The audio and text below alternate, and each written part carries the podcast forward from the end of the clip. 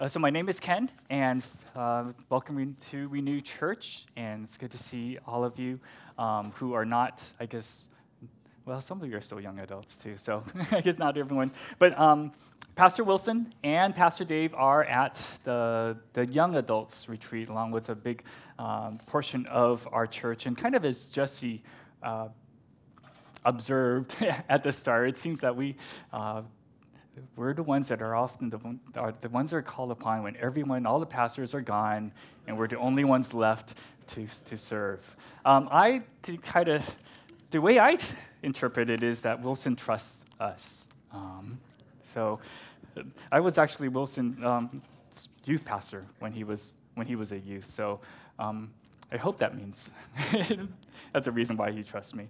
Um, our passage here turn this on. Uh, our passage for today is in Matthew uh, chapter 17, uh, verses 14 to 21. And I was looking back at our Renew Church website, and I was looking through some of their old sermon archives. Um, and apparently, we've been in the book of Matthew for two years. and we're still not done. So maybe another year and a half, I believe. we'll see where we are at. And then eventually, maybe we'll get to um, Mark. um, so let me read this passage for us. Actually, let me start with a word of prayer for us. Father God, please, um, thank you for your word. May your spirit speak to us. Thank you for um, that you guide us that you provide, that you speak to us um, in ways that are beyond our own understanding. Um, we ask that you be with us here today. In Jesus' name we pray. Amen. So, Matthew chapter 17, let me start with from verse 14. I'll read that this passage for us um, if you follow with me. And when they came to the crowd, a man came up to him and, kneeling before him, said, Lord, have mercy on my son for he has seizures and he suffers terribly. For often he falls into the fire and often into the water. And I brought him to your disciples, and they could not heal him. And Jesus answered, O faithless and twisted generation, how long am I to be with you? How long am I to bear with you? Bring him here to me. And Jesus rebuked the demon, and it came out of him, and the boy was healed instantly. Then the disciples came to Jesus privately and said, Why could we not cast it out? He said to them, Because of your little faith, for truly I say to you, if you have faith like a grain of mustard seed, you will say to this mountain, Move from here to there, and it will move, and nothing will be impossible for you. But this kind never comes out except by prayer and fasting.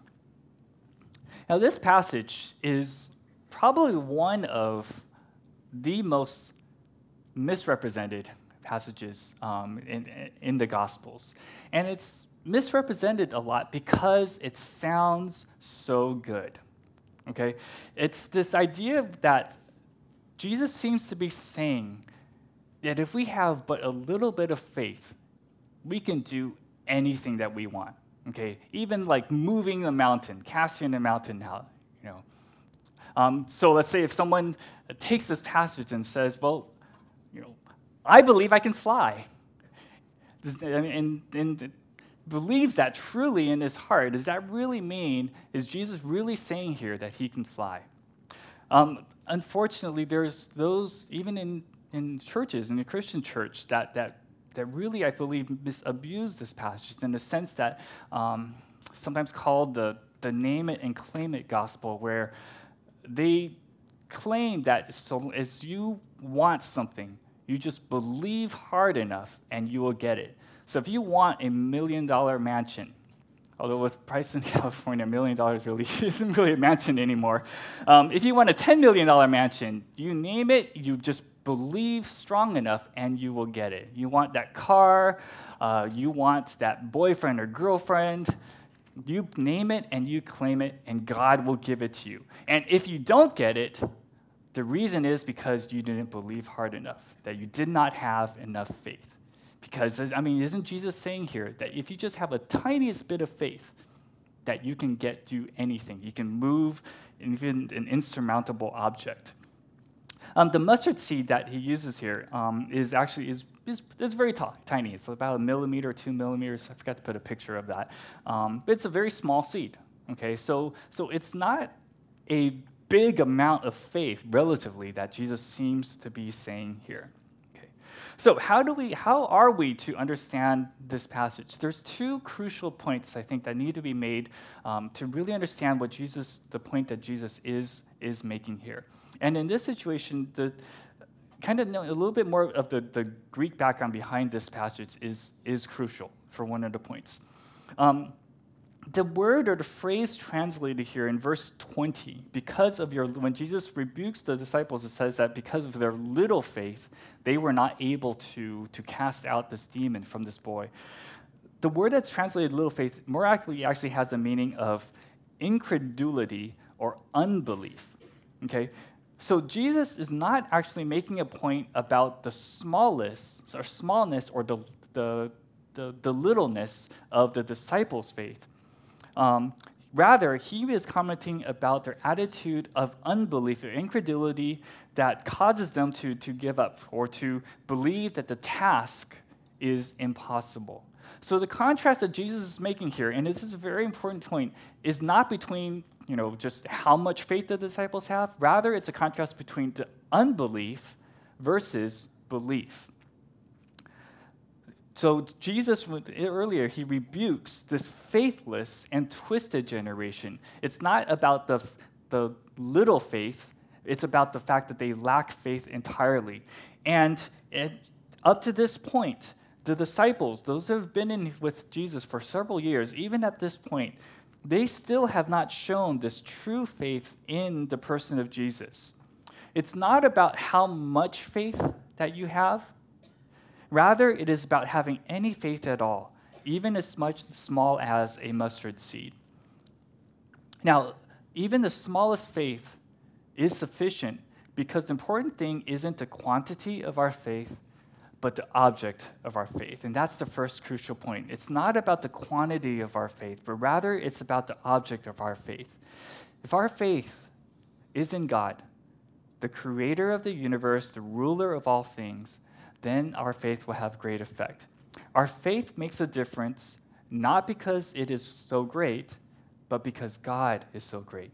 And let me say that again. Our faith makes a difference not because our faith is great, but because God, the object of our faith, is so great. Now, doesn't this still bring us to that point then of what if a person really does believe, you know, that, that God has given them the ability to fly? You know, that they, so long as they truly believe that God wants to give them that ability, that they can have it you know, that they can be Superman, that they can be Captain Marvel. You know, and what if this person is so convinced um, that that that he or she's willing to prove that faith by you know even jumping off of a building? I don't know if any of you were fans of the show Heroes long ago. It's been a, it seems like it's been a while. You know, if you remember that uh, character Peter Petrelli, he believed that he was a hero. He believed he had the ability to fly, and he was, and in that one of that episodes, you know, he was willing to try to demonstrate that by jumping off of a building. Um, I'm not going to spoil anything else in case if you're want to binge watch that. Okay? No. now, that's absolutely not the case. Okay? Jesus is not telling us to go jump off buildings. Jesus is not telling us that, that we can do these, these, these, these kinds of things. Um, and the reason is, and the second crucial point I'm wanting to make here is that our faith shouldn't be in the result that we may want. Okay? Our faith is that God is in control and that He will bring about the result that He wants, not the result that, uh, that we want. And that is not easy because there may be difficult times when the much desired result that we long for may not be the result that God intends. In the passage that we, we, we were looking at here, the son, the father's son, was healed by Jesus. Okay? But I believe that many of us have experienced times when we've had our prayers to God go unanswered. Um, God has seemingly been silent in response to our petitions for healing, for, for rescue from, from tragedies, um, for guidance from answers for things that have happening or are happening to us. Maybe some of us are going through, are facing that silence even right now. And I want to turn to another book um, in the Bible to help us to understand and, and, and address these times and these situations where God seems to be um, silent. Um, the book of Job is, is a very rich book. It's not one that's often spoken you know, within the church just because of how tough it is to, to, to, to read. Um, but the book of Job contains much that we can learn about God even when he is silent. Um, it contains some of the most excruciating expressions of doubt um, in the Bible. If you look the, in the book of Job, in the first several chapters, in the span of what seems like just minutes, um, Job has basically all of his earthly possessions wiped off. Okay? Um, his children all perish in a tragic accident, and he himself was afflicted by painful sores from head to foot. And then most of the rest of the book is chapter after chapter of Job crying out to God, asking, Why are you doing this to me? What have I done? You know, it's not fair. What is it that, why are you um, doing these things to me? The book of Job is described in the Bible as one of the most righteous and God fearing men who have ever lived. God himself called him blameless and upright. And yet, this man that God called blameless and upright as a result of all the things that have happened to him accused God of being unjust for allowing these bad things to happen to him when he had apparently done nothing wrong. And there have been times in my life when tough things have happened, and, and, and I've been asking God, why? Why would you let something like this to happen? Like Job, I've stood up and voiced my concerns to God, and, and it seems that he's, all he's done, doing is just looking at us. It seems like we've been trying to find an explanation for why something occurred, um, and yet no explanation has been forthcoming. One of the situations that um, still remember deeply uh, was when I was uh, in, in college, my college days, and I was serving um, in the youth group that I, that I had grown up in, with. Um, and we were on our way. I was taking some of the kids in the group to, to our fellowship, uh, the youth group fellowship, and um, it was a dark, rainy night, you know, a lot like the ones, like a lot of the ones that we've been having here in California recently. But um, we just left like my house, just a few streets down past my house, and we saw there was you know, emergency lights, uh, traffic, uh, police officers um, redirecting cars around a, an accident that had just taken place.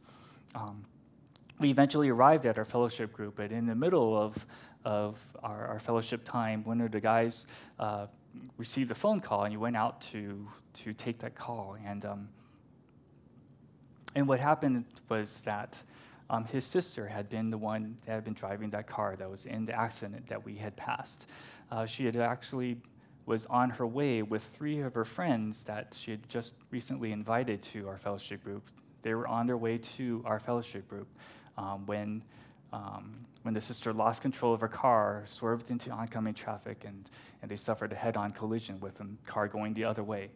Um, none of the girls were wearing seatbelts, and unfortunately, three the three friends were all thrown from the car and were killed in that accident. Um, the sister herself survived um, because the airbag kept her in, in the car.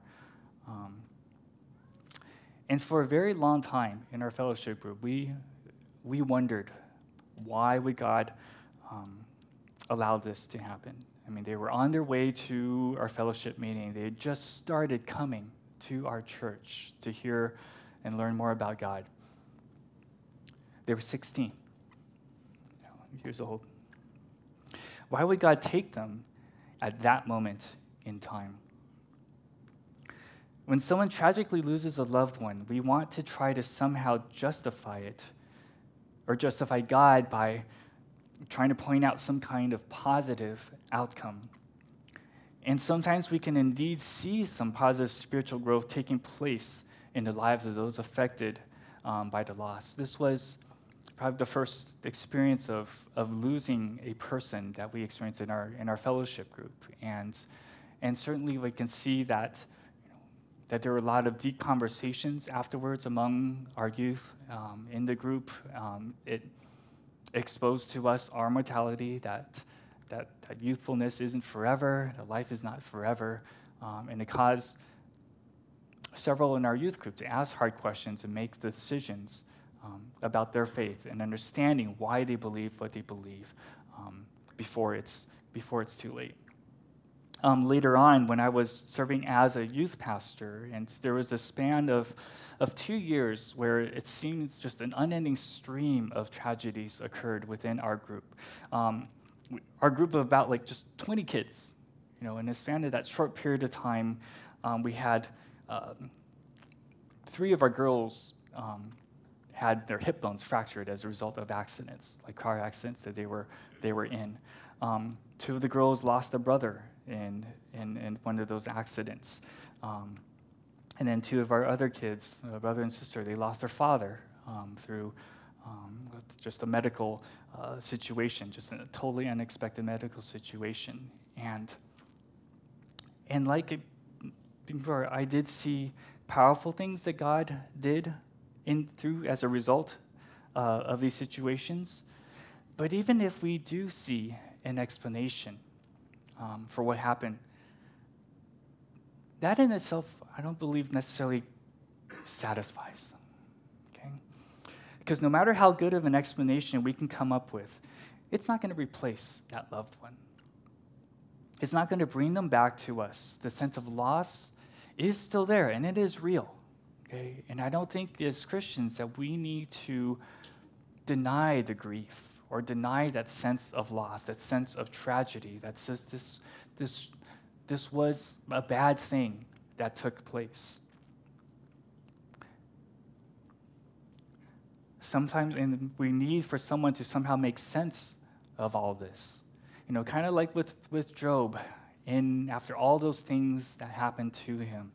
Um, Job wanted to know why God had poured these tragedies on his life. He was demanding answers because to him, he could see absolutely no reason why God would allow those things to happen to him. And when you look at the book of Job, after all those chapters, towards the end, okay, God finally speaks to Job. And there's like three chapters that are just absolutely powerful of God speaking and responding, or, or just speaking to Job. And when you read those chapters, um, what's interesting is what's missing in those in God's response. The thing that's missing in God's response, after all the things that have happened to Job, the thing that's missing is an explanation. That out of all the things that God says to Job, none of it is an explanation or an answer for why those things happened to him. God did not explain anything to Job. What God did, however, was make himself known. God made it clear to Job who he was, and in so doing, he showed Job who he was that God revealed himself as the ruler of this universe. God revealed himself as the one who is in control of all things. Um, and what's really interesting is that for Job, this was enough. Despite all the things that had happened to him, when God revealed himself and just re, re um, established to Job his place um, that that was enough for Job. And the theme of the book of Job, I believe, is this that Job realized that he knew enough about God to trust him in those things that he himself did not understand. Let me say that again. Job realized that he knew enough about God to trust God in those things that he did not understand. There's a slogan that's you know, if you go to some, like a Christian rally or a praise night, that's, that's sometimes, you know, you hear them says that slogan goes, God is good. And the group responds all the time. And then all the time, God is good. And if we know that this is true, then we can believe that in all, any circumstance, in any situation, God is doing something good, even if we don't understand how. It doesn't mean that there isn't a reason. But I believe that we can trust God even when we don't know ourselves what that reason is or what the answer is. And I believe that it's more than likely that we probably can't even comprehend why these things are happening or the reason for it. It'd be like a two year old trying to understand Stephen Hawking talking about explaining quantum physics. Um, it's not that we, there isn't an answer, there isn't a reason, but we cannot understand it. Um, when I was uh, growing up in, in high school, I went to high school in, in Taiwan, and I lived in a kind of more rural area. There was um, farmlands around, and, and there, were, there were farmers that would set out traps to trap animals for food. Um, and there were some dogs in our neighborhood that I would, you know, my mom and I would take care of. We would, you know, kind of feed them occasionally just to kind of uh, help them out a little bit. And one day, one of our dog, one of those dogs, not our dog, um, I found one of the dogs trapped in these, this, this claw trap. Uh, if you've never seen one of these, um, it, that's, that's when it's closed. Okay, so when it's open, there's this big metal spring that, that clamps it tight around the animal's uh, paw. So imagine, you know, that dog's paw stuck inside of that, that trap um, and it's chained down so you can't get away. Um, so we came across this dog, and I was like, how am I going to get this dog out of there? Um, I got like this big jacket, this thickest jacket that I could, put it on and covered my arms up and you know, try to bear hug the dog, hold it down so my mom could try to release that, that trap. Um, but it was so tight that we could not get, um, get the trap off. And the dog is you know, going crazy with pain because not only the pain of that trap, but us trying to remove the trap causes the dog even more pain.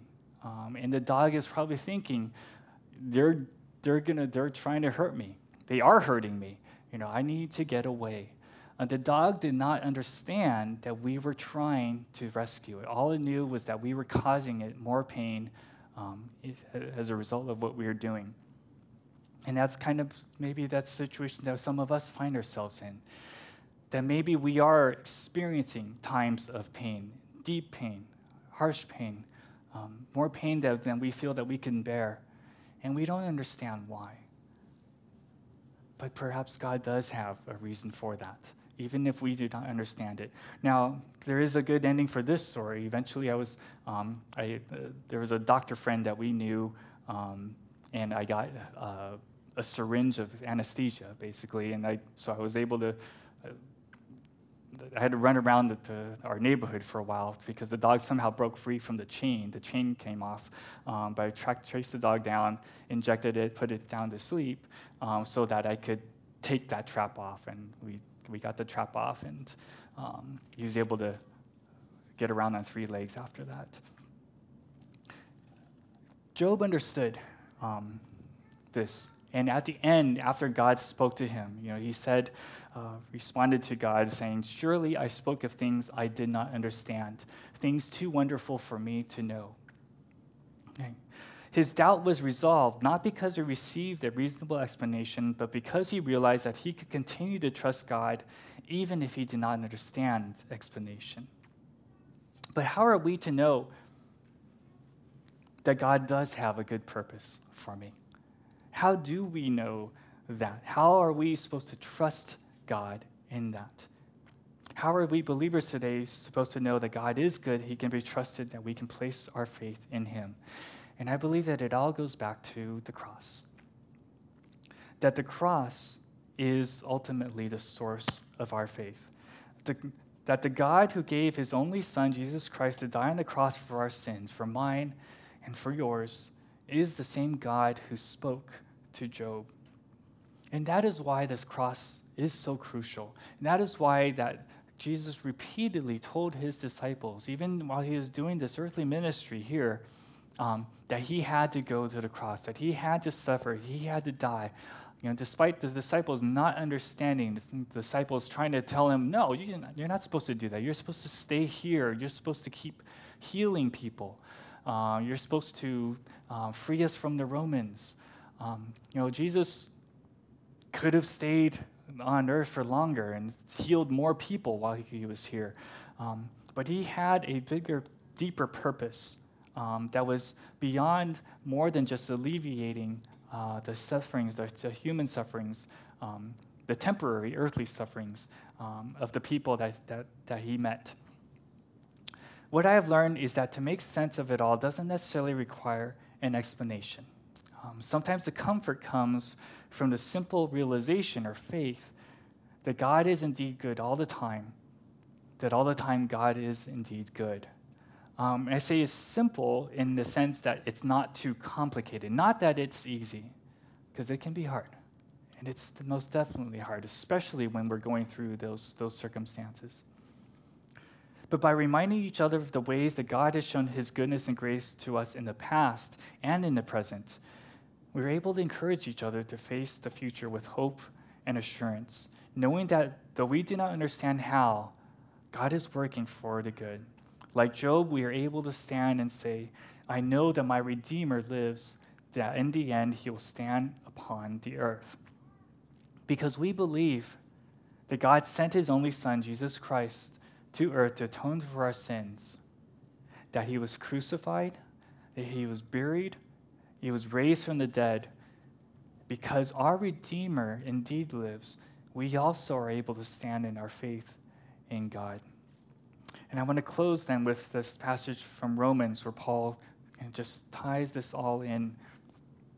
Actually, before I say that, everyone, I've, I thought it was just amazing that um, when, when Lydia brought up the, the hymn, It Is Well With My Soul, um, the, the person who wrote that lyrics, the original lyrics, was Horatio Spafford. And, and indeed, that's, I mean, he's like almost like a modern day Job with all the stuff that happened to him, and yet he was still able to, to express to God, you know, it is well with my soul because of that little bit of faith that, that he had, that faith that he had that God was there, was in control. Paul says in Romans chapter 8, What then shall we say in response to this? If God is for us, who can be against us? He who did not spare his own son, but gave him up for us all, how will he not also, along with him, graciously give us all things? Father, kind of like this, um, this father in this story, or actually says in Mark, um, where he cried out, I believe, help my unbelief. Help us too um, in the times when we are in doubt, when we are um, going through crises and tragedies that we don't understand.